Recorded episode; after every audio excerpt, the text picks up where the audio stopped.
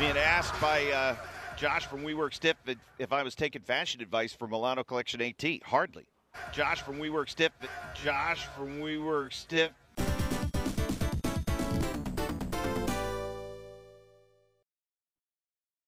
Set up at the entrances were great, and they did like uh the stardom. They had Giulia and, and Syuri there handing over bouquets of flowers to the competitors. It just it felt like a good old fashioned G1 final, you know, like mm. pomp and circumstance, you know, and just felt like a big fight, felt like a real fight, you know, individual entrances, that whole stand at your corner wait, like just everything about that. They also, but also great for Stardom. They promoted the Stardom show, crossover show stuff. So like, yeah, I saw that. That's a kind of interesting thing that they're doing that in New York. New York, yeah. What's what's Stardom's reach in the US like? I don't know, but obviously, um, I think they want to expand it, and I think Stardom is, um, you know, from all reports, it's the best, uh, you know, women's pro wrestling promotion on the planet, and many people argue it's the best pro wrestling promotion. Full stop. Yeah. Um, so the people that like it really like it, obviously, and I think it's got the potential to. And are they are they on New Japan World now no?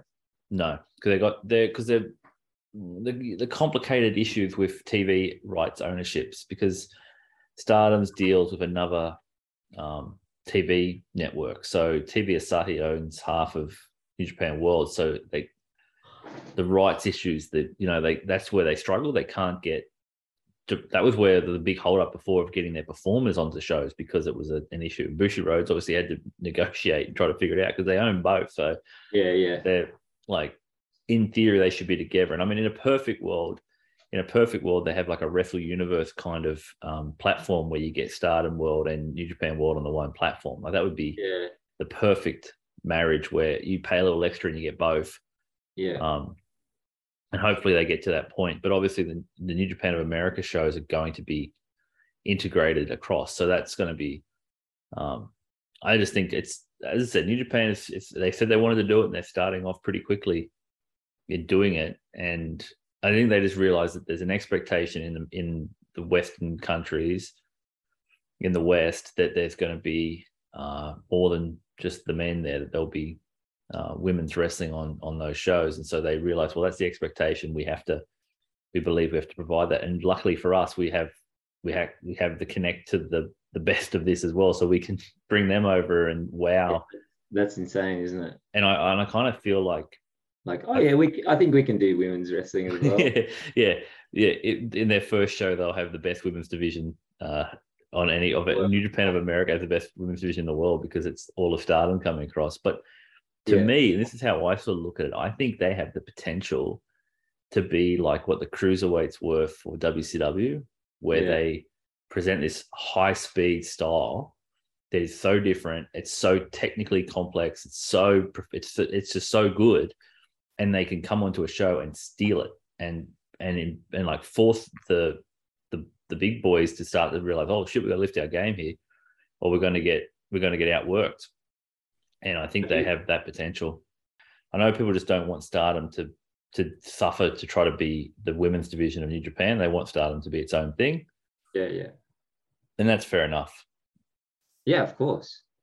They've made a new belt for it, so and also like yeah, like if they were doing stuff on for Wrestle Kingdom on that show, that would just bring a lot more westernized to that and that's what I said. Like seeing Syuri and Giulia at the G1 final is is a is a statement of you know like we think that we want to present our Stardom wrestlers at on this big grand stage. So awesome. But yeah, man, I, I think for these three nights, I think we got uh, a crescendo where it felt like New Japan. I, I'll just say, I think when that main event was starting, and and the Stardom girls were there, and the they were doing that weird uh, Fire Pro camera angle it just felt for that moment that New Japan was back. And It felt like the G1 final was back to its luster. It had that feel, and the internet and Twitter and people were alive talking about it. It felt like the buzz was back. It was a big match that people cared about.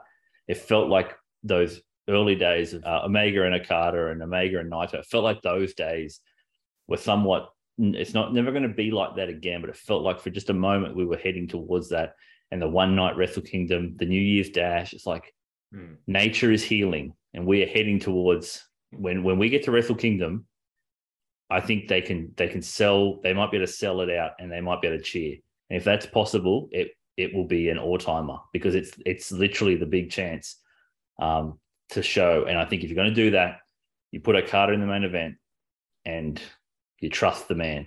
I think Versus- that's the the, versus the sim- Naito. probably yes, probably versus Naito because you think it's safe as houses. So Well, you you get Kenny back.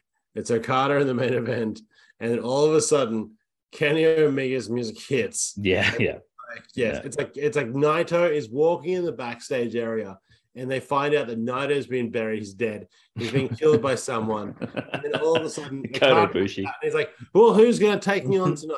This is Wrestle Kingdom. Who's going to take me on? Oh, what's that? I have sixty minutes. I have Yeah. sixty minutes, and it's like, oh, don't I have a, a, a- a thing to like settle with anyone? Like, surely, surely someone. And then all of a sudden, you hear like Kenny Omega's dun dun dun dun dun dun dun. I think was that his song? Precisely the moment where Dave turns off the TV.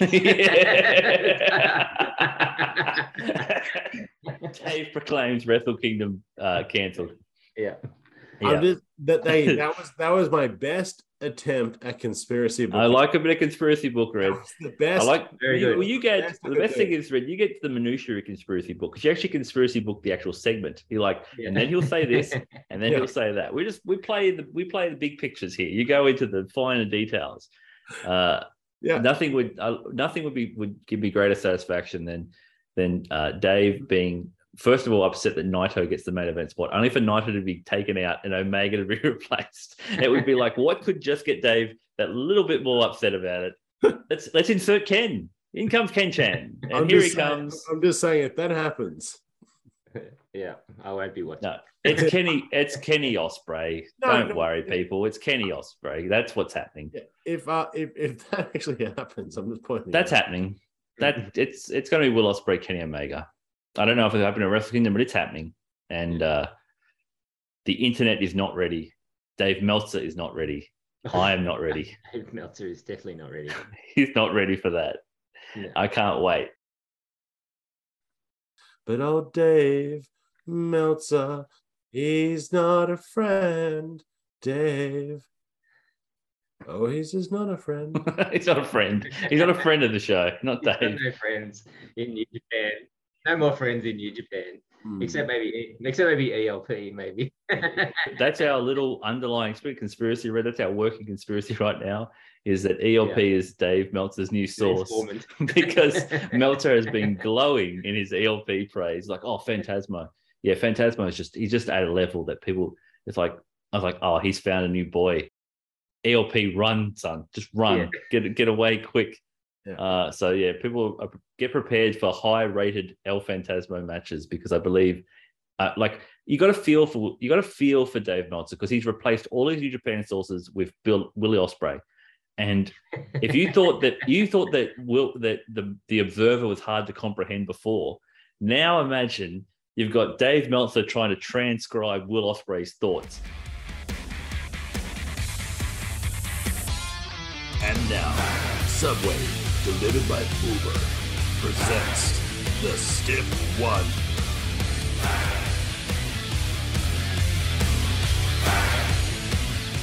we have such a benefit. We have such a great uh, benefit in Australia in terms of when we get to watch the G1 shows. Normally, it's you know it's it's nighttime, it's afternoon, it's always in prime time here in Australia, which is great uh, for the viewing. Uh, but not so much in the weeks when uh, there's three shows in a row and we have to record at some point. Uh, so it's like the only time where uh, it makes it where the the Western, the, the American, or the UK audience has it over us in terms of their capacity to find time to record their shows. Uh, we sort of had to struggle this week in finding the right time to get a recording in because we wanted to give the fans out there at least our thoughts on what has been this sort of this little run of the G1 final because everyone sort of just experienced the last couple of nights and it was like holy shit what has happened and giving our sort of insights on that because that's what this show is going to be. It's a bit of a not so much a big recap of the entire G1. That is coming next week. Just when you thought we were done, we just watched the final one. That's right, ladies and gentlemen. We are We Work Stiff, and it is late. That's why I'm jumping straight into the intro. What's that? You want to have more of this? Okay. You want to hear me talk more with limerickal rhymes? All right, try this on for the times.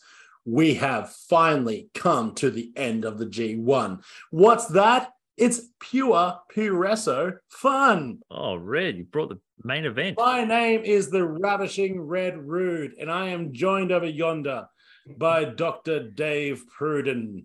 Hello. Don't get in the way of the gimmicks. Tokamore Pimp himself. and the man making the magic happen, Dr. King of Doc himself, the guy who paid for me to go and meet Mick Foley and sat through the entire thing, Julius Dr. J, Dr. Don't get in the way. For it. Josh Crichton. Hey, there it is. No, but seriously, just to get that out of the way, Josh paid for me to go and meet my hero, my wrestling idol. The reason why I'm into wrestling, And I Mick you Foley. told, I hear you told him that too, Red. The reason you're into wrestling. I did. Josh forced me to. No, you said it, and then I said and, it. and then Mick had a tremendous reply, which was like, I don't know if it's a good or a bad thing. At which point I told him it's a great thing because as men, grown men, we don't talk about our feelings. But through pro wrestling, we have a vehicle through which we can get all sappy and talk about all the emotion and and uh, and love. Uh, We, we're going to hear us talk about our feelings through wrestling. So I'm sure I'm sure Mick wasn't expecting a lesson in philosophy when, No. when he was going to do a signing. Mick, as as a New York Times bestseller, Mick, the No, look, look. I I believe the thing I said to Mick was uh, the reason why I'm into wrestling was uh, you and Triple H, Hell in Yeah. a Cell, No Way Out, you did. and he was like, he was like, oh, cool. I don't know if that's a good or a bad thing. And then I and then I, I said I jumped in and I got a laugh for it. I got an actual laugh, and I was like, whether it's fake, it's genuine, it doesn't matter. I'll be dining out on that for a while. Uh, but you got and then I and then I directed Mick to lean towards you for the photo. Literally, like I would like point it and like, is it that way? Is that like stay away from me? I know where you've been. yeah, I was like, oh, Go and lean on him. He'll love it. yeah. My biggest pop was though when he did the uh, the birthday song to the tune of uh, it's it's uh, I did it my way, but when he did the mankind part, oh man, when he put the mask on and he did the voice and he sang the song in mankind's voice, oh my god, I the, popped. the key for Red was it was kind of like watching like Red was like it was like watching someone who's the best way to describe it was smitten. Yeah. like it was just I didn't move, I didn't clap, he didn't move. I didn't do uh, anything, I didn't laugh. Red was he didn't. He was like just oh, Mick. He just was literally just didn't move. Didn't, didn't clap. Did uh, he's telling he's accurate. Did not move. When we're on the staircase, Josh put his hand on my back and Mick waved us over and Josh pushed me. Like, Get over here, son. And then it like worked out. Yeah, we sat down, and Josh is like, "Oh, where do you want me to sit?" And where, where, Josh was organizing all of it, and Josh pushed me, and I sat down, and I'm like, "Oh, Mick, I just want to let you know that you and Triple H, Hell in a Cell, uh, that that's the reason why I'm watching wrestling." Yeah, it's great. And he's going, and I love you. I was close. And then Mick's going, "What's your name?" I'm like, "It's Lewis," and I wanted him to sign the the outside cover of the um Foley The is book. book, but I was so starstruck. He opened the book up and signed the first page. As you, as is sort of customary, yeah. Yeah, but I wanted the outside to be signed so I could get it framed. You'll be fine. I think the key takeaway, Reb, it was like, yeah, if you put me over, great. But the key takeaway was that I sacrificed hearing my name said by Great. Kevin Kelly. We are canon. We are officially from now until eternity in New Japan canon. We Work Stiff exists in the New Japan universe. It's been established.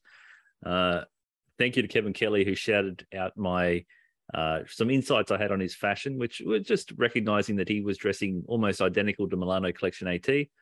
of or I did say on Twitter of all the things that I had talked to Kevin Kelly about, uh, that's the one that gets the shout out. Not the nuanced discussion around story, nor the insights around character and potential directions. No, Blazers. Me talking about Blazers has somehow catapulted this show into New Japan canon. I'm very thankful for that. I'm thankful for the fans on Twitter that shouted us out, that made me aware of this, sent DMs, uh, hit me up on Discord to let me know that this was happening. It was, I found out about it Josh let me know as we are driving. because I found out as I was, pu- I pulled in, checked my phone. You jumped in the car and I said, Red, we've just been shouted out on this. I, it's the one night of the G1 after I told talked about being a pure Shinniho freak. And I've the one night I'm not watching because I am taking Red up to see his his and I, as I said on Twitter, I made it clear you have to shower me in praise, the sacrifice I have made for this moment. I was like, this show better be at least passable. I didn't set the, the expectation high. It was passable. I I had a, I had a fine time. It was he it was a, it was a fine show.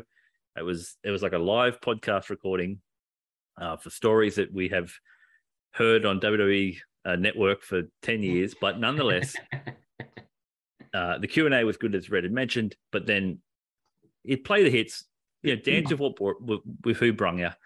But ultimately, uh, yeah, to get back and to watch that and then to to be able to share that and, and not tell Dave until I sent the video to him. I thought it was a lovely little thing. And then watching Dave try to figure out what the fuck was happening at like, what, what, what, like figuring out if this was doctored. Have we somehow, do, we get Kevin Kelly's cameo at some point? Do we, what, have- what Yeah. have we done? Uh, yeah, a tremendous, a tremendous thing. I, what do we say, people? At the beginning of the G1, what we were manifesting this. We wanted this to happen. Thank you to all the people out there that have been on our side. Well, it was kind of out of out of two things. Yeah, Super J Cast are never going to follow us. I think it's never going to happen. I've accepted that. It's okay. Uh, Red's adventures on the weekend were great. I'm glad for you, Red. Thank you. It's so nice to see. The reason that you're into wrestling, you got to meet him and tell him he was the reason into wrestling. Maybe you can retire that phrase now, Red. Maybe that will go. We hung up in the in the rafters of the podcast. Yeah, you finally got to say it to your hero. You can uh, you can retire that one. Put it on a jersey. You said it It's to the person. funny- it- it's funny you boys say that because tonight literally is the reason why I'm into wrestling. That's right. Holy shitballs. That was a fun final. It was. So Boys, let's hit the ropes. Boing, boing. that's right. Because there's three ropes, but somehow we only ever hit two.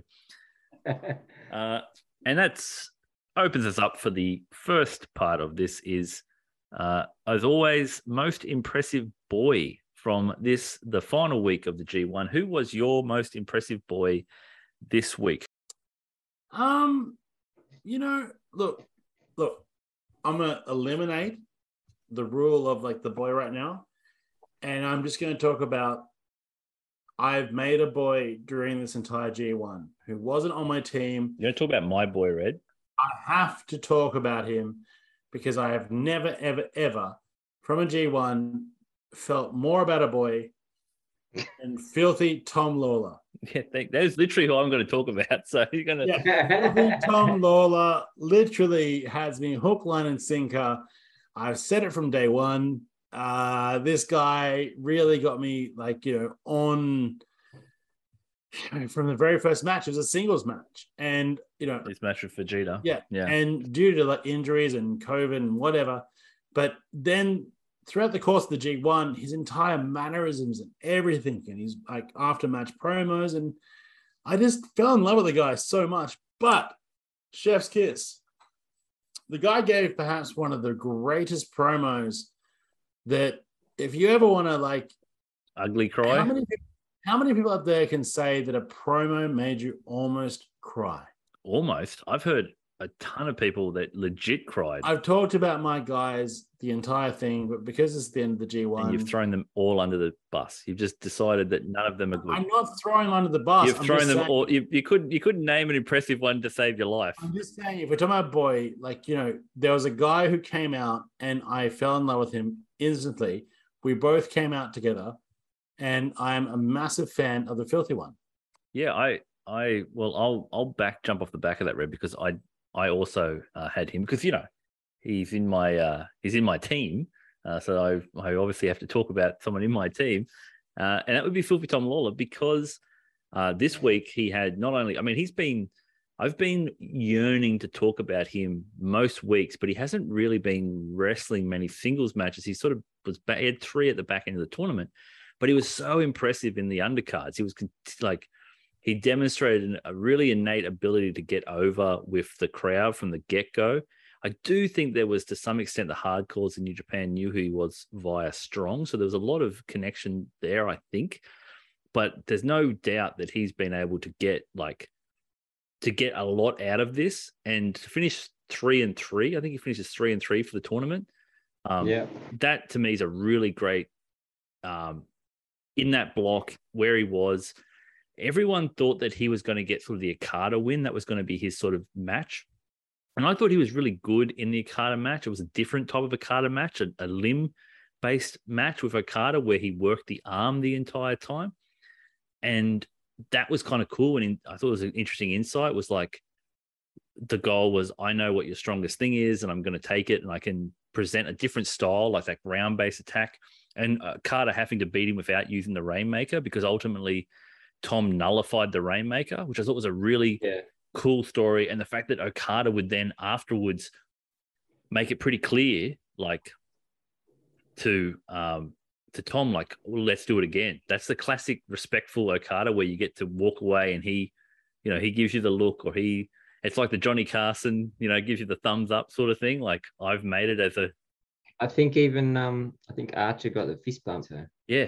Yeah. When, and when Okada fists you, that's when you know you've made it. But the, that sign of respect I thought was really strong.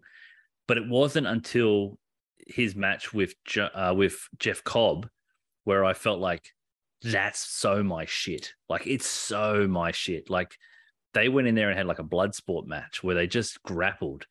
And the whole story of the match is essentially having uh, Tom just working that arm, that same idea, like trying to get a Kimura and trying to get him in these like interesting hammerlocks and just every time he's going back to it. And I just really was impressed by how Tom throughout the tournament he like he and I was we're sort of talking about this before, Dave, about how a lot of the guys just improve so much through it throughout the tournament, just in terms of their work and the way that they move and the just the, the obviously there's a level of comfort that's developed, but you get this sense like working New Japan and on that system and on that schedule, traveling with all the boys in the bus, working uh, you know, doing your warm ups with all the lads before the matches, you just get better. It just you just improve with all those reps, and you just continue to get better. And I feel like for some guys, I just think they must be like so enthused by that where they can feel the the you know the gains, like they can feel like there's improvement, you know. And mm. by the end of that tournament, Tom's ability to be utilizing pro wrestling maneuvers in terms of things like he does that thing where like you know how everyone does the DDT where they sort of do the tornado DDT where they jump off the middle rope and they spin to do the DDT. Mm. Well, Tom does it, but he does it to get into a, a gillo. Like he does it to get into a guillotine, so he's able to get into his legs, and wrap around and get his get the like to lock his legs around the guy. And it's like that's yeah. I love that that inversion of what your expectation for a pro wrestling maneuver is, and merging that with mixed martial arts. And it's like yeah. that's so different. And it's it's not like Zack, It's a different type of style where it's a different shoot style that I really appreciated. It's grittier. It's much more grittier. Whereas Zack is much more like you know uh it's more formulaic. Zack is beautiful. Like Zack yeah, is made to look graceful and pretty and flowy. Yeah, yeah, flows and it's whereas Tom's a bit more filthy. Yeah, Tom's is get this India and I'm but it Tom's looks like it legit like I don't it looks t- rough like it looks like oh yes. but his ability to sort of blend styles and find different ways to go and the fact that he got a clean pin for over Jeff Cobb is to me is quite surprising because it, it renders Jeff back to three and three and it elevates Tom to that same level at three and three. So I feel like Tom was a, a, a, focus of New Japan to say like I was like, where does he fit? And I was never quite sure in the in the lead up because like he's a pretty over character. Uh, as Red said, his promo game is so strong and it's so emotional. He's crying. He's talking about it. it means so much to him.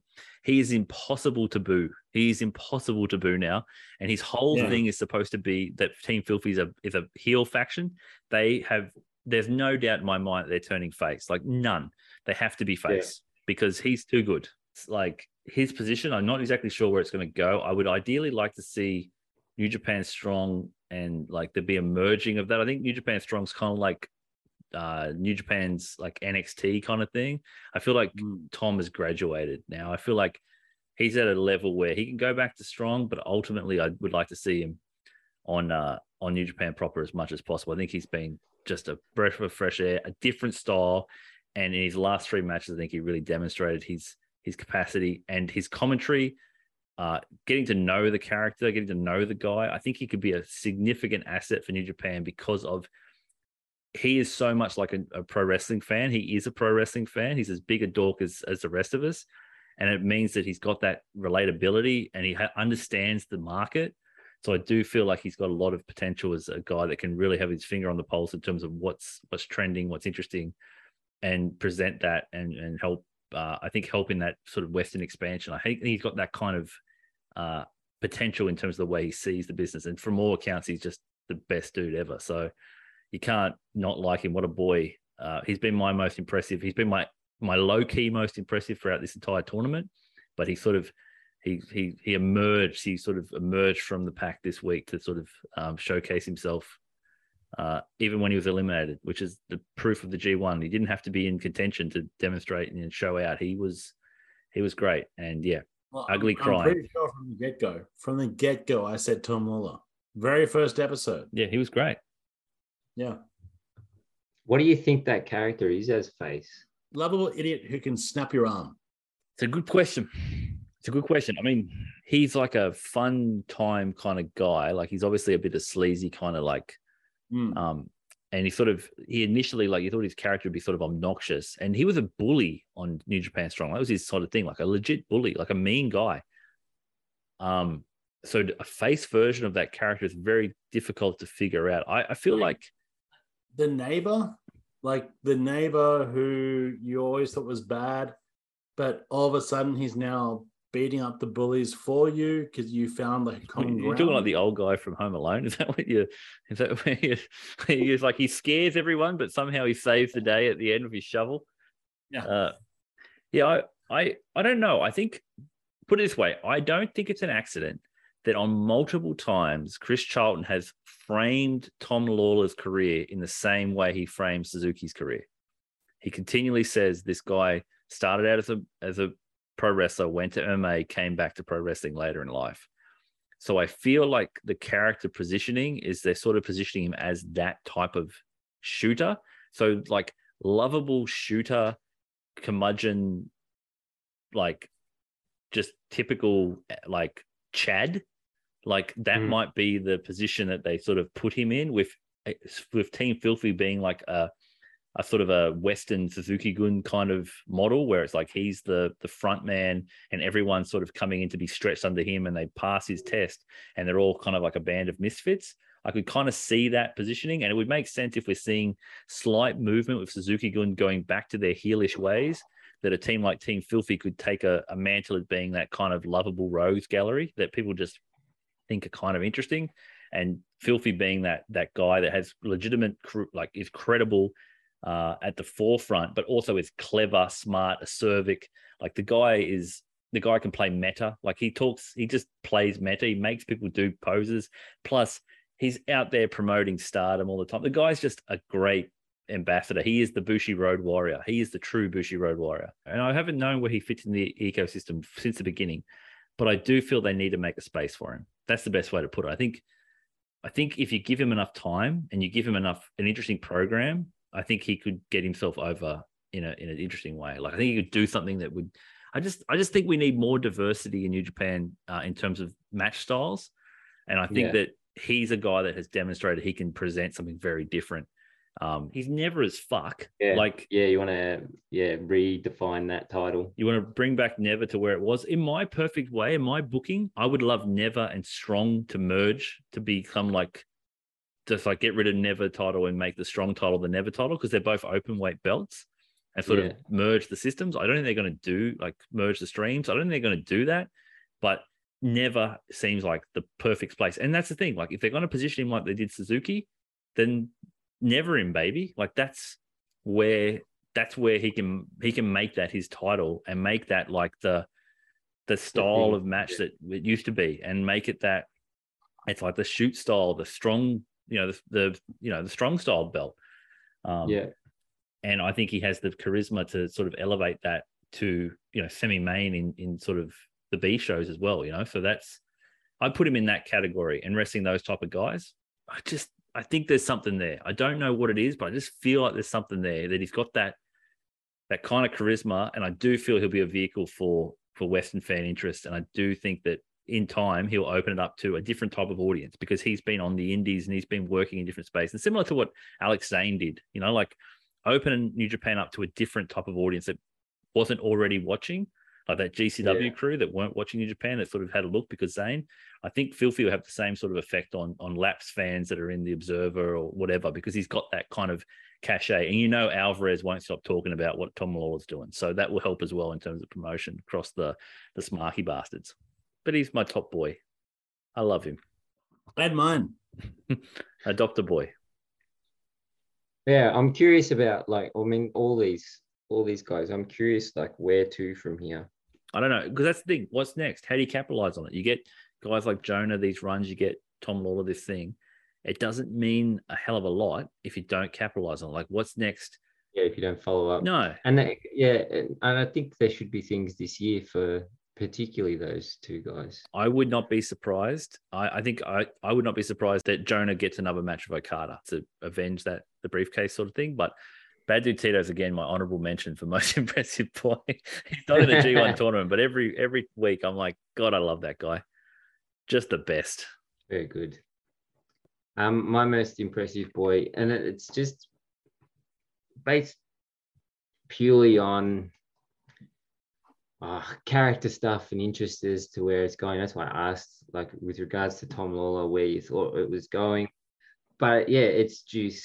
So Yeah. uh, he's I've enjoyed others matches. Well, no, no, that's a lie. I've enjoyed another guy's matches as much Mm. as Juice, um, and but for very different reasons. Mm. And like Kent is my honorable mention. I'll just Kent is your everyday mention. done. Oh yeah, Kent is amazing. Kenta, Kenta- Dave's Kenta Kenta- love is getting out of hand. Kent was my other boy. I was Yeah, about yeah. to say Kent has my other boy. Kenta is your honorable mention. For for a boy, it from purely like being a narrative driven thing, this whatever has happened with Juice in this G1 is my most compelling story because because I feel like this really is only the very beginning. There's like a lot of seeds being planted in this G1 and the characteristics of the character have been really interesting. The hyper, like talked about lots of times, hyper aggressive chicken shit heel. And then in the Ospreay match, they mentioned, I, I can't remember if it was Kevin Kelly or Chris Charlton, but they're talking around Juice's character and this idea of like the liar. Yeah, about the appendix. Yeah, so lying about the and kind of how it was just and that made me think about how different things have been implemented into this character throughout matches that he's had around this idea of the lie and i like i like that as um like a character trait moving forward Juice the liar. Yeah juice the liar that no one can trust him and he trusts no one. one and he doesn't Mm. and he's lying to himself as well as others Yeah. like I think that's a really interesting. It can make him super unhinged and unpredictable. I like that. Yes, because it's important to note, Dave, he finishes with a two and four record Yeah, at the bottom of the group and below David Finlay. Mm. He's he did this all on himself. He did this big move, and he did he proclaimed himself the champ, and he's got this sort of delusional view of himself and believed that he had to do this in the best interest of his career. And what everyone does, it's one of those great ironies, is that he moved to Bullet Club, and he has undoubtedly, in the world of like shoot perception, has elevated his stocks, but in kayfabe has greatly diminished his position, has fallen Yeah. down the pecking order. And I love that interesting dichotomy of it's great for him. It's going to be great for his career, but it sucks for him in terms of his results and his where he's at. And it's like that's an interesting character arc. Is that ultimately he's left the what you know the wet blanket, the the the the anchor that was David Finlay, and Finlay has is hasn't has just ascended and was unlucky, yeah. got caught out of a couple of flash pins. You know, he did he was never really decisively beaten. You know, it's like this. Whereas Juice has been humbled and and is complaining about everything and has nothing, no one to blame but himself, but refuses to do so and blames everyone else. What's going to be great, Dave? We all thought at the beginning of this tournament, it, they're building up for Juice to beat Ospreay the final night, to cost Ospreay the spot, to take that US belt and like to, to mm. set the match. But we all know what the match is now already. The match is going to be Finlay getting that shot because Finlay yeah. earned that shot. Juice didn't. So now you've got this situation where the delusional guy that that dropped the, the wet blanket, now the wet blanket has has has rushed past him. It's the beginning of something. Yeah. And, and what is more dangerous than a delusional person? A delusional wrestler. but like his his the liar makes sense though because think of this how this character began. This character began on a lie. Yeah, exactly. Yeah, lying about retiring. Yeah. So the idea of that being his main character trait, and yeah, and maybe the idea of Finlay and what's going to separate Finlay is brutal honesty.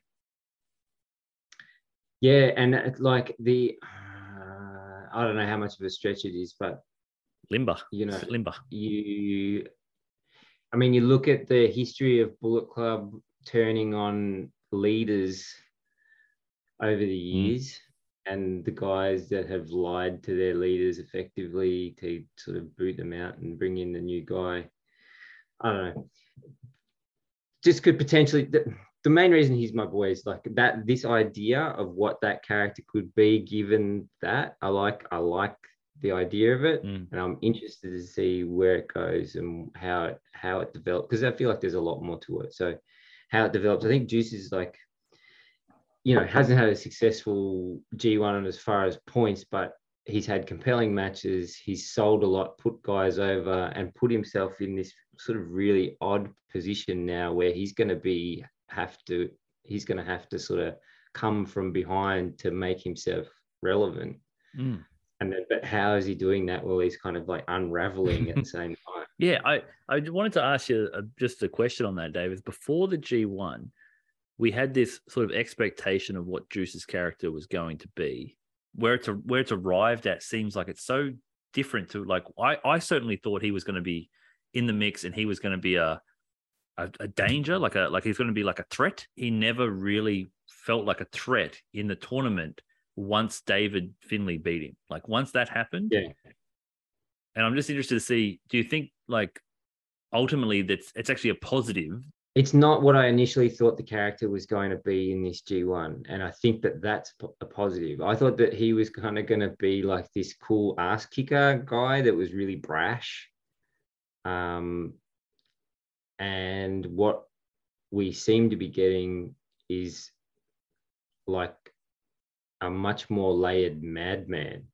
Mm. For me, it's far more interesting because it's totally, it's almost unpredictable where it could go from here. It could go in a lot of different ways, and I like and I like that idea. Rather than if he was like competitive and kicked a bit of ass and then sort of like missed out on the final night or whatever. You know, there's been other character shit going on that is far more sort of fascinating to me, and um, I don't know. Uh, I don't know from a story's perspective, a bit more cinematic, I guess, cinematically appealing to me. Yeah, I'm interested. I was interested in it. That's all, man. I was just thinking because we're looking for di- different characters. That's ultimately what we're looking for. Is just different types of presentation.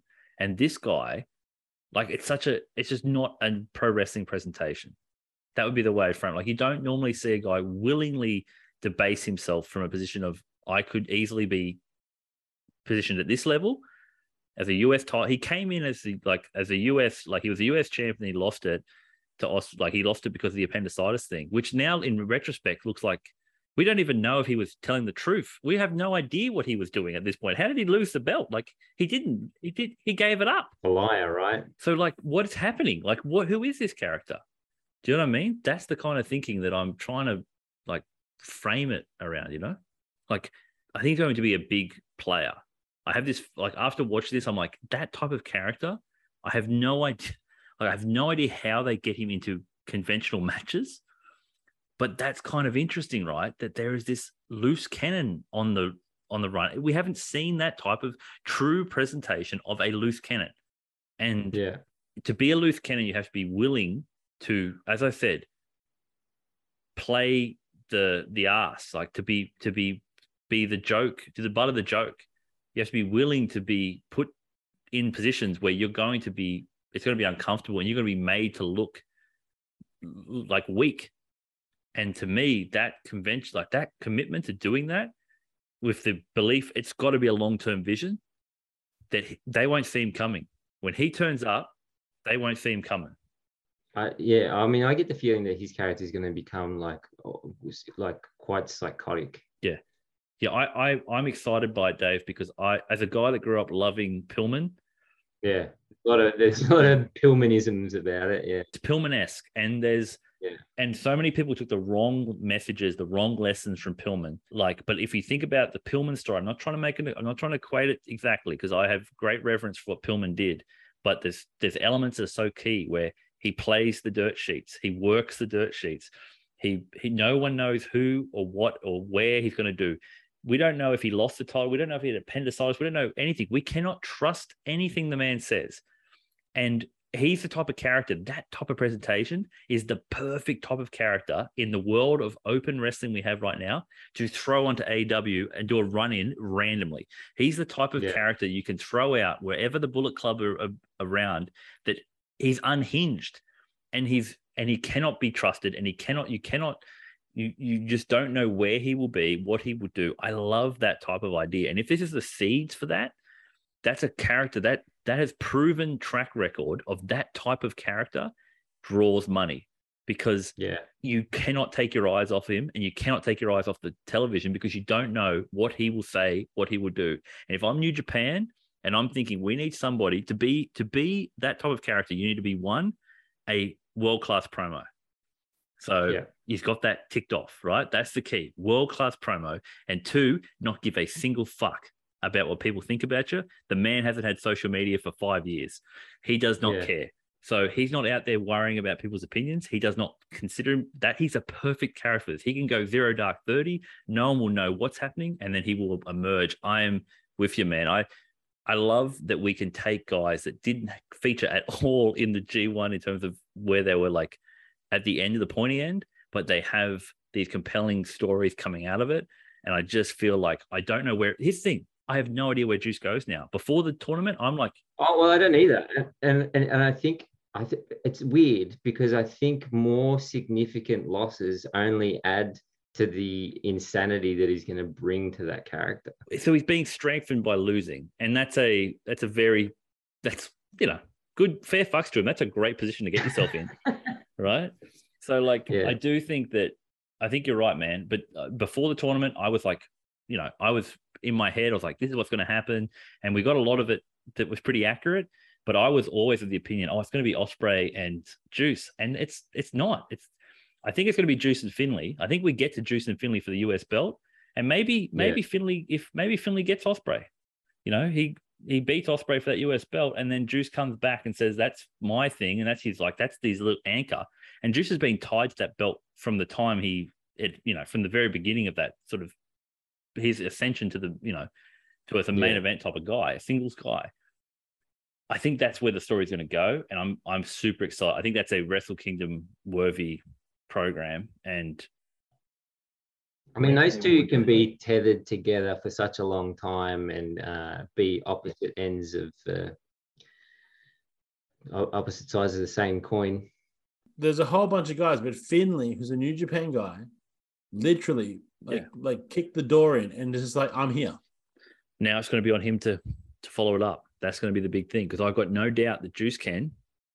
It's Yeah. going to be whether can can Finlay can Finlay and Juice together get each other to that next level, and if they Yeah, I can, mean, I mean that's the, that's the question too, right? Because we just spent all this time talking about Juice from a character perspective, all these options that he has and where he can go. it's like, well, Finlay's got to work just as hard, so he might be winning the matches, but he's got to work just as hard on that character, and there is an edge now to him at the very least. Yeah. Uh, but what, but what is that? If he's going to be the baby face, what does that become?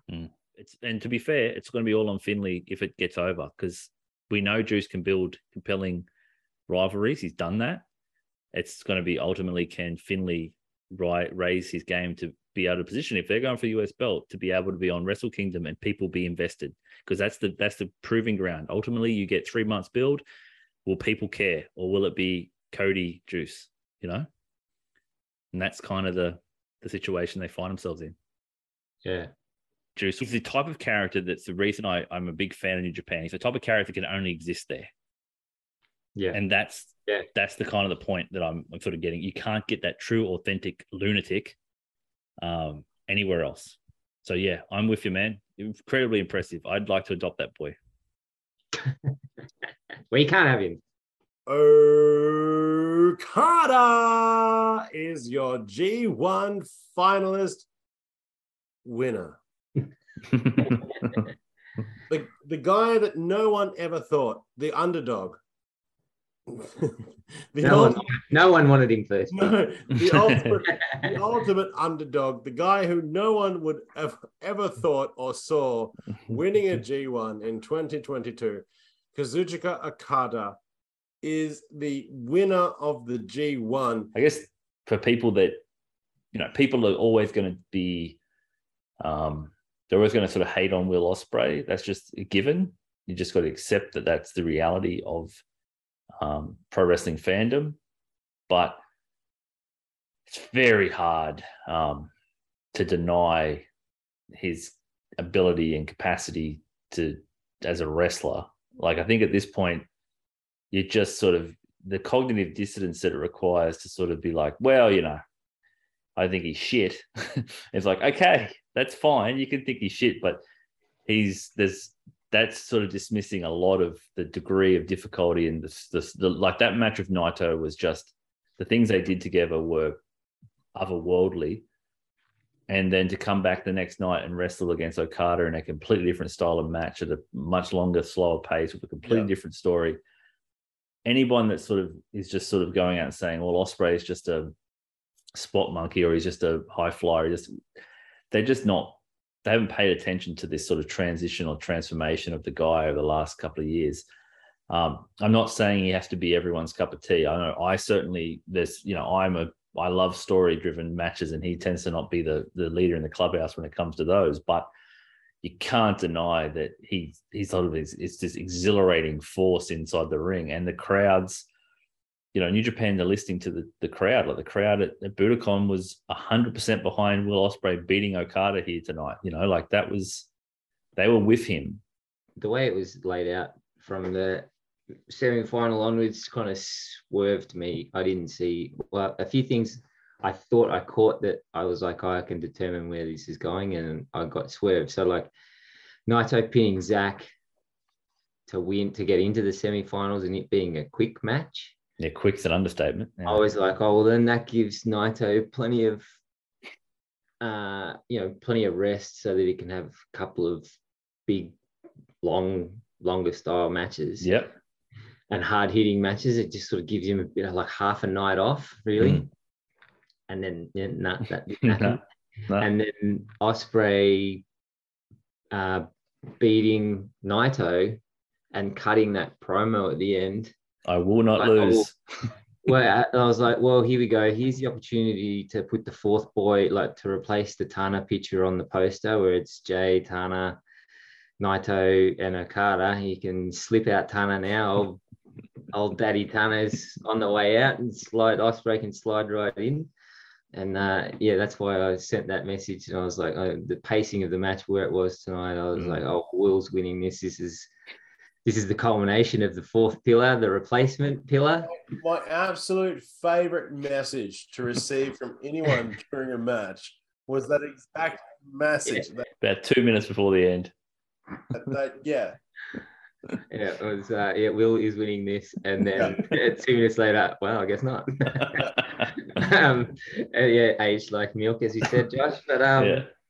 Yeah, I mean they they they got me there. I really thought that he was winning. Now they were like, I know they, I know he's a star, Hmm. but I I really thought that they were gonna make him that guy in this match. And uh, yeah, by no means am I disappointed that it's Okada. Just at just okay now now we know where we're going. Well, sort of.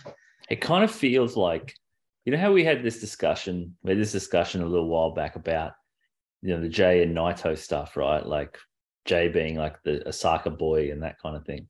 Hmm. And I was kind of thinking about this after that Naito match because I think that Naito Ospreay match, I, I really liked Okada, Okada Ospreay, and it, it might sort of resonate with me, but it's kind of like that felt more like Ospreay trying to do more of like that New Japan main event, whatever that's supposed to be style. I'd just rather him do more like the Naito match, where like, dude, just be what you are and just go for 20 minutes and go fucking ridiculous. And that Yeah. That kind of suits him better. But so after that match, I was like, I was like, man, there's a lot of interesting parallels between, and it was especially after he cut that promo, which is awesome, the in-ring promo. I, I said to you, I, I think about that. I was like, oh, that's that's um He's like best. that's a 25 minute performance of the best 25 minutes of his career. Where just everything he did in that was from the moment he came through the curtain, everything he did, he was Yeah, just owned. and then even even the way he sort of like we were like you know like watch him crash the landing when he went out the back, but even that was and that's what I was thinking about. That's what I was thinking about because in it he tried to he he brought up the Naito word that we've always tried to figure out what the word is when yeah. Naito proclaimed himself a star, yeah. And he said it right. And I was like, I was like, well, his story currently is he can't beat Okada without without help, which is exactly Naito's thing, where it's like he can't overcome the guy. When he finally won the world title the time, he used Sanada to get it. Like, Mm. and this idea of he's constantly like he would he couldn't be a star when he was in his former group, so he had to create his own group that is of sort of these these outsiders that that he's sort of cultivated that are all connected to him based on his philosophy of wrestling. It's like he's taking the Naito arc, like he's taking Yeah. that exact same route, and Okada is his the guy that he perceives as the one who's stepped standing in his way. Like he's lost, I think it's seven out of eight now against Okada. yeah like. That's not that's not a great record Uh, and but it's like so everything was like he's setting him up to win. It's like, but just like Naito, it's all setting him up to win, and then he gets just crushed by Okada and has to get carried out and in incredibly sympathetic fashion. Like yeah it's kind of it's like he's been a heel, but now he's kind of being presented as a tweener. Like clearly, we always said you can't boo O'Khan. Everyone's been saying you can't boo O'Khan. Jeff Cobb's lovable. It's like I don't know if United Empire's run as a heel faction is going to last very long. I think they've almost instantly. it's too hard. I mean, for, for Japanese audience, too hard to boo. Uh, Ospreay's offense. Ospreay because he's yeah because of his offense. Hey Red, I have a question for you, mate. Hmm. Because I know you love the match, the matches, and the match speak. In the final, was there? Did you have like a favorite sequence? Oh, that? the Styles Clash. it's pretty cool, wasn't it? Yeah, that that and then the one winged angel, like that. Yeah. Yeah. that that particularly for me was like, oh, what are we trying to do here? What is Hmm. what are we trying to do here? Um, that the, the those particular parts stood out for me the absolute most. Like, like the fact that he went for the Styles Clash, hit it, then went for the one wing angel on the day that Kenny Omega came back. Yeah. After he he hit a V trigger and then did yeah, and the cr- the the crowd's reaction to him, Oh, yeah. him on his shoulders. They're like, oh, that's like, yeah, it's pretty cool. Because I was I was sort of saying to Josh too, I'm like, is he just gonna? Because he talked the night before about all the guys that had beaten Okada. I'm like, is he just gonna roll through? Is the next? Is next Destino, and then is he gonna do the Blade Runner? Or is he just gonna go through all the moves? the Rolodex of moves. Yeah, he got to Kenny's and He got hung Yeah. up. He got hung up on Kenny. Yeah. That's what I sort of think happened. I think he was going, was, I think his plan was I'm going to hit everything that took out Okada, and one of these is going to do it. And then he just got stuck on Kenny. Like the, his high fly flow was oh, how good was that? it Yeah. was Like, beautiful. Tana would have been Yeah. jelly. you were like, fucking hell. Settle down with your copy in here, Yeah, I think he should incorporate that because that was awesome. but I mean, I, I really enjoyed uh, uh, Billy Boy. He loves to use the apron. He really loves to use the apron, Yeah. the outside apron, particularly too. And I mean, those those moves are so impactful. That Oscar when Okada Oh, yeah. Bam, baby. because he didn't have enough room. O- O- Okada didn't have enough room to, room to get space, so he had to literally like just leave the chin. It was Yeah. like it was stiff. It was tough. The first like fifteen minutes were just Okada just being a prick, you know, like just that real big brother beat you up. And as you said, Red, it was like not until Ospreay and Ospreay loves that sort of stuff. I was I I sort of say like I think Ospreay's like there's obviously Omega's a huge influence on Ospreay, and he won't admit it, but it's obviously it's there. And he's not as here's the thing: Ospreay's not much for the subtle in when it comes to his storytelling beats. He likes to play uh, broad, and he likes to play with big, Yeah. overt, big colors, flashing lights. Um, he is the blockbuster. like he is the there's themes. It's like, yeah, there are, and you can see them a mile out, and they're fairly universal and they're pretty relatable, right? Yeah. That's kind of that's kind of Will Ospreay. He's not he's not the A24 superstar, you know, like that's not him.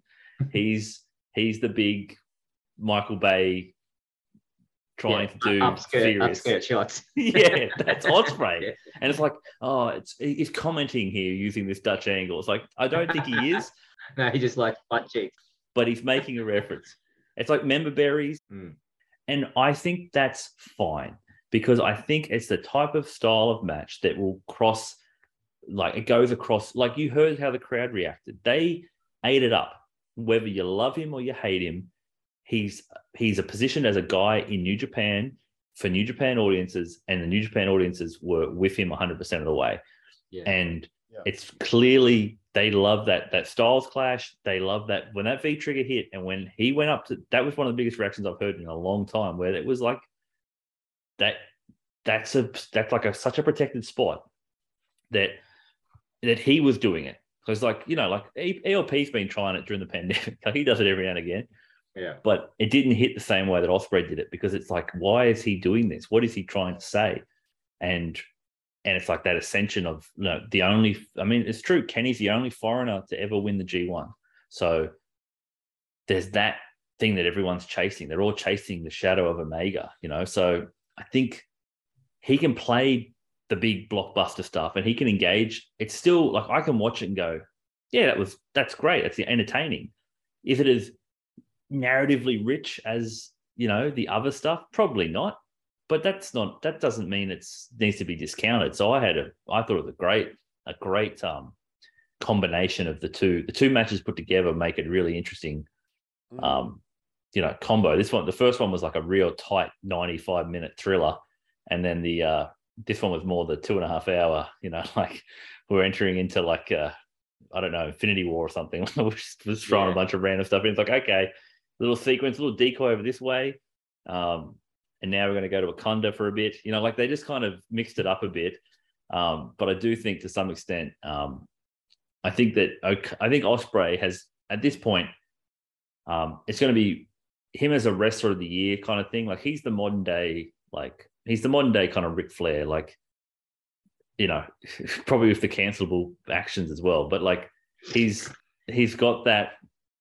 He's a traveling guy. Like he's he's on AEW next week in the Yeah. trios tournament, and it's just it just keeps on running. And as they mentioned on the commentary, he's had more singles matches than anybody else in in New Japan this year. He just keeps working. I think he's yeah. I mean, he said it in his as much in his promo. Like he's gonna work harder than anyone else to get like to promote the company effectively. Yeah, which is such a babyface thing. It's like such a. I'm going to put the company on my. It's, it's Omega. It's so Omega. That's the issue. It's just it's such an Omega position. Like when remember Omega, the cocky things like I can take us to heights that we've never seen before, and against Omega, against Okada, who he's perceived as the, you know, just keeping it quite Yeah, but uh, but uh, Omega always felt like he was doing it for himself. I feel like Will's like his arc and his his angle is that he's doing it because like what for himself as well, but because he loves New Japan. yeah, Whereas Omega, it's like I don't, I don't know if he loves New Japan. loves the elite. yeah, he just loves Omega. yeah, yeah. I think Ospreay's got a healthy serving of loving of Ospreay too. But Oh, absolutely. well, that was his character though. You know, that was his driving motivation. I think it's the same with Ospreay. I'm gonna, we're gonna take New Japan to new heights. You know, that's the the framing of it. And I think it's it's a fair thing to say. We're gonna take it out of the dark ages. You know, like Yeah, yeah. I, I mean, I like that side of it. I thought that was cool when he was talking about, you know, it's like the new dark ages coming out of the uh, the uh, yeah. out of the pandemic. Yeah. And he wants to be the Tanahashi. Hmm. You know, and I think that's it's interesting. And it'll be interesting to see if he can do it. Obviously, he lost. So that's Mm. going to be interesting what his path is from that point. He's had a, you know, Okada's the actual winner, you know, and it's like, it's like, it's the classic, oh, well, okay, it's just Okada. And it's who does Okada eventually, like at this point, Okada made it pretty clear he wanted to affirm the G1 as like, he's really big on making sure that people realize the G1 should be a thing of itself. Winning the G1 should be the goal. The WrestleMania, the Wrestle Kingdom main event Yeah, I think I think he's right. Like it, it's almost like you know the suitcase cheapens the fact that you won the G one. the G1 winner is a G1 winner, you Yeah. know. And you can challenge me for the for the for my place, but you don't need to carry a suitcase for that, No, you know. I, I like that kind of that presentation. I, I I wonder if it's if if it's Okada, are they doing a Okada J, or is it going to get to Naito somehow? well, he did. He mentioned Naito. I know he mentioned Naito. Yes, he mentioned Naito. And the crowd went, ooh. I'm like, look, I love Tetsuya Naito and I love Tetsuya Naito fans. They are the best. They're the best because it's still real to them, damn it. They know what they're getting in for. They know the pain that this is going to be and they sign up for it Yep. and get irrational when he loses. We always do. We always do. It's And great. that- yeah. You care more about Naito than Naito cares about Naito. He's out here fucking around. with Naito cares more about his hat. yeah. he, he came He's out. like, I'll be there. I don't care. Where's my hat? It's fine. It's fine. We all know that I'm fine. Whether I win, whether I don't, it's my destino. The world will take me where I am. I'm merely a plastic bag in the wind. is now is now like you know I said to you guys before in the uh, the old Slack channel was that uh I actually had my nephew engaging in a wrestling match for the first time. My nephew is six years old, and I've tried for years, absolutely for years, years. He's six. Uh, to get into wrestling. And all of a sudden, we're watching the the, the Naito Ospreay match, and what got him into the match first was the fact that his name's Will, and Will Ospreay's name is Will. That's always a good start. Yeah, it's a good start. And there I am going, Will, no, Naito. That's that's the guy to watch. And he starts, he start he's like, he's going Ospreay. He's like, oh, this Ospreay guy. He's like really into Ospreay. And then I'm like, oh, Will, Will, you know, you're in for a really disappointing night. this is gonna be so disappointing for you, buddy. Like literally thinking we're having a repeat of like Josh and I with Shibata and Okada. yeah. And it's just like, oh, buddy, don't get your hopes up too much.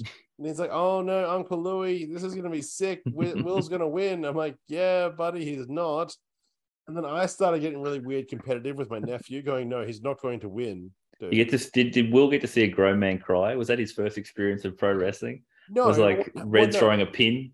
No, what happened was there was a double turn. I was happy. you, I was happy that Ospreay won. yeah, and he wasn't. Yeah. Yeah, because I mean, not to segue, but Naito did about four. Naito had his working boots on in that match. It was like a reminder of when the when the when the lights are on and Naito's ready to go, he can still he can still perform at a elite level. He did three or four athletic maneuvers that were just supremely. I don't. I've never seen anyone do them. I've never seen anyone get out of a vertical suplex with a hurricanrana. It was like, oh, We- it we- surprising. Often we like reference, you know, wrestlers make people their cuck or whatever. It's like Naito fans are Naito's cuck. he just, He gets joy out of it, right? yeah, he does. He's does. a sadist. He enjoys he it. fucking is. I like. I just. I reckon he just like watches. What are they saying at the moment? What are they? What are they wanting to happen? Okay, Gedo. Now, how do we book it so that I don't get anything? And then eventually we do some weird thing that people think is impossible, and then I get there in the end. yeah. And then we And- just, and then we immediately take it off. yeah. oh, he's, he's the He best. it. He's the best. Yeah. poor Naito fans, but you at, you get the best, you know. You know what's fucked up is that my actual other wrestling hero next to Eddie Guerrero is Mick Foley. And what is Mick Foley known for? Yeah, losing. Yeah. Yeah.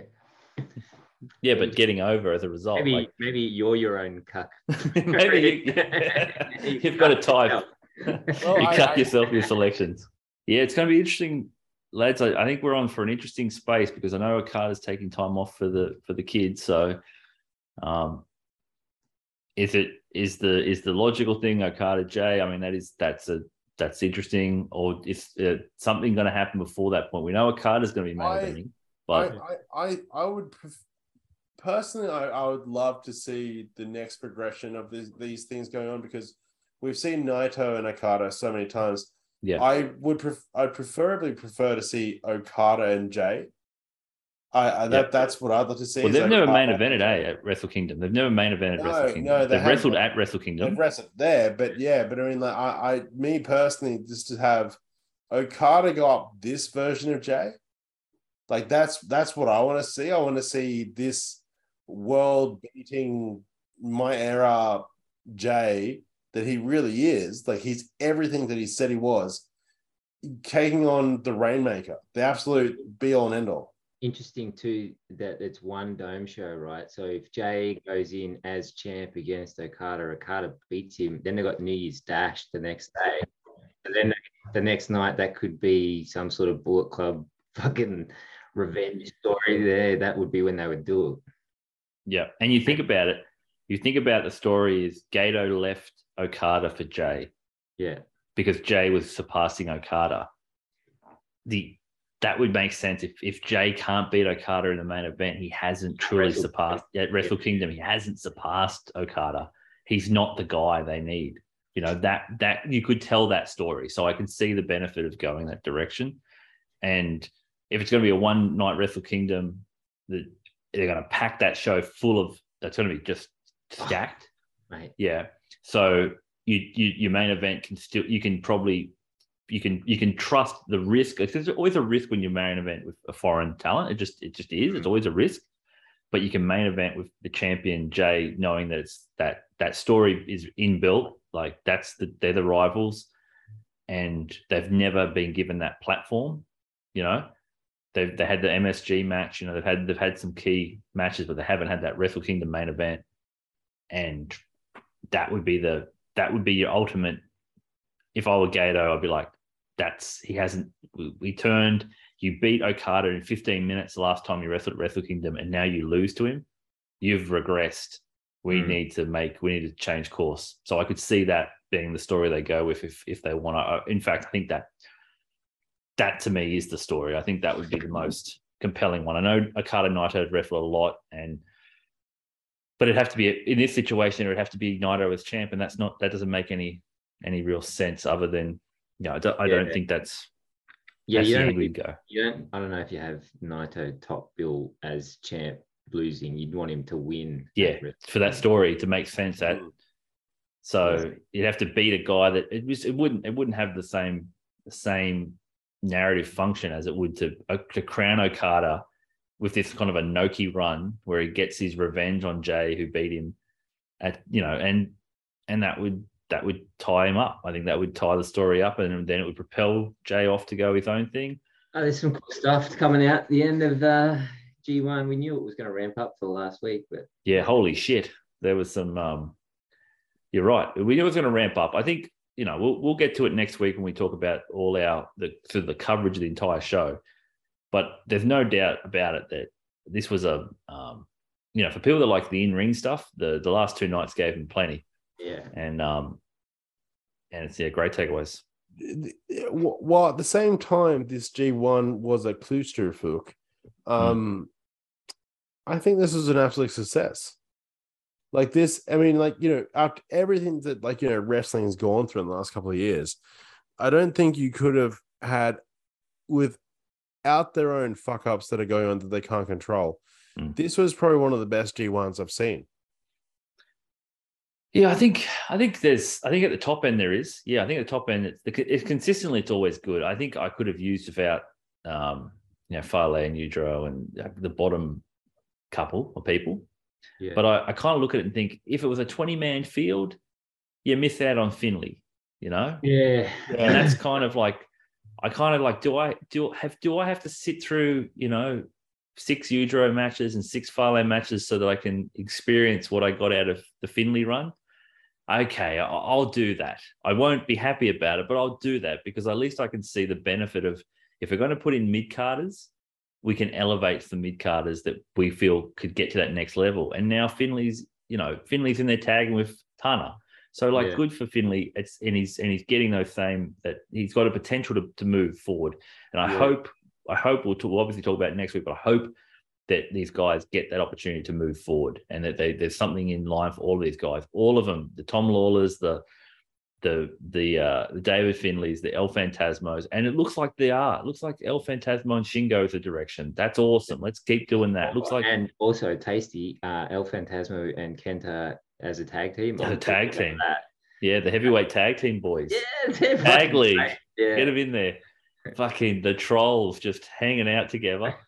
Uh, but you got like you got uh Tom Lawlor and ZSJ being paired up. So like Yeah. there's there's stuff coming out of it that's Oh, that's yeah. exciting and it's fresh and it's different. And so I think that that's all you can ask for out of these these type of tournaments. And yes, we got to an inevitable end. You know, like it's it's always Okada and Okada in the 50th year. he- as I said, I am so here for Okada as a Noki. I, I'm here for Okadaism. I just want to see it. I want the world to experience this new this new age, new reign of Okada. He's he's literally just doing fucking Inoki cosplay at this point, and I'm I'm just so for it.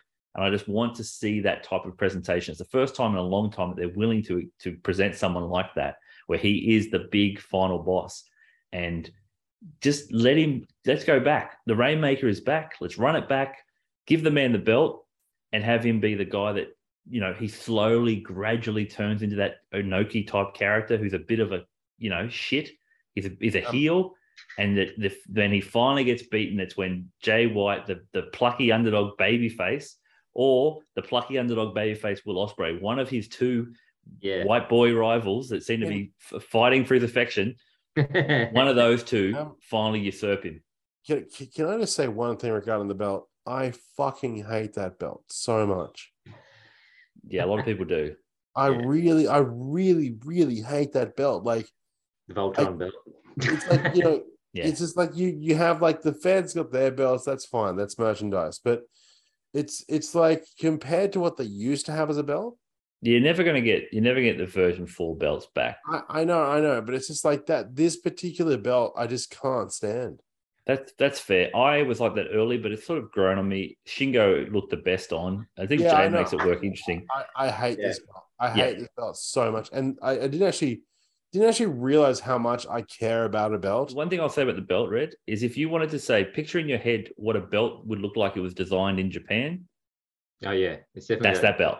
Oh yeah, yeah. it, it was derided, but I do think ultimately the belt, the man makes the belt in this sense. Yeah. Like whoever's holding it will will craft it into what he needs it to be. And Okada with it looks will look interesting and odd because he's so tied to those history. Yeah. But it's a new belt and it's a new it's a new presentation. So I think yeah, I think ultimately I think that's the story that they'll go towards reaffirming. Yeah, let's let's just do that. Okada wins the belt at Wrestle Kingdom. Jay loses. Jay gets booted out of the Bullet Club. Jay has to go find himself. He teams up with Tama, who's somehow inexplicably still a babyface because everyone fucking loves babyface Tama Tonga. Except, except me. except me. It's except Dave, who's not who Dave is not going to turn on this people. Just so Oh, we know, no. famously told me I will not be. I'm not going to be convinced that he's turned babyface until he isn't. I'm like, Yeah. what? Like, what? until he until he turns back heel. Yeah. I would never be wrong. It might take me 20 years, but I would not be wrong. Like I told you all along. Yeah, seven seven years from now, when Tom actually turns again, he's like, Yeah. I I'll told be you. like, see, how you." long ago did I call this shit? the subtleties. the subtlety, I'm for the him. nuances. Tama Tonga babyface, like it's proven, it's proven. This is a heel company, right? It's always been a heat Bullet Club cheating company, but there's something so wholesome and nice about, and it's and it's jarring, and it's actually I get the feeling most people don't believe it when you just present good old fashioned babyface guys like Kushida and Tama Tonga and they're like happy and smiling and they're giving high fives and they're they're like waving to the crowd and they're cheering themselves on. Everyone's like, that doesn't seem right. That can't be right. but yet the Japanese audience is so behind them. Like there's no doubt, like that. I'm sorry, Western fans and people that Tama Tonga Jay White is a money program in Yeah, Japan. It is. Yeah. And they want Tama Tonga to win. They care about Tama Tonga. So fair fucks to Tama Tonga. Great stuff. He had a great match. He got a, in the semi-final. He earned his spot. He the match with Jay was great, and the match with Okada was great. Yeah. He's Yeah. he's he's proven himself. So I don't know what he'll him and Jay will do their thing, and ultimately, I think who knows? It might be the island of you know misfit baby faces, Mm. when when they all come back together. We are. We work stiff. That's right, and we will be back next week. Get ready for a a monster show. The Stiffies, Oh my god, you guys Stiff have One no- Stiffies. You guys have no idea. You thought you enjoyed podcasts before. You thought you enjoyed this show before. I- I'm joking, but seriously, we're about to unload the best podcast you've ever. We're about to unload in your ears. yes, yes. Clean yourself up. Get ready. Get prepared. Shower and shave. and lube. Lube. get always have it handy. The stiff boys are ready to unload. It will enter your ear holes. As we Yes. perform the clean and jerk version of audio. Yes, the stiffies is coming. Literally. Stiffies is coming next week.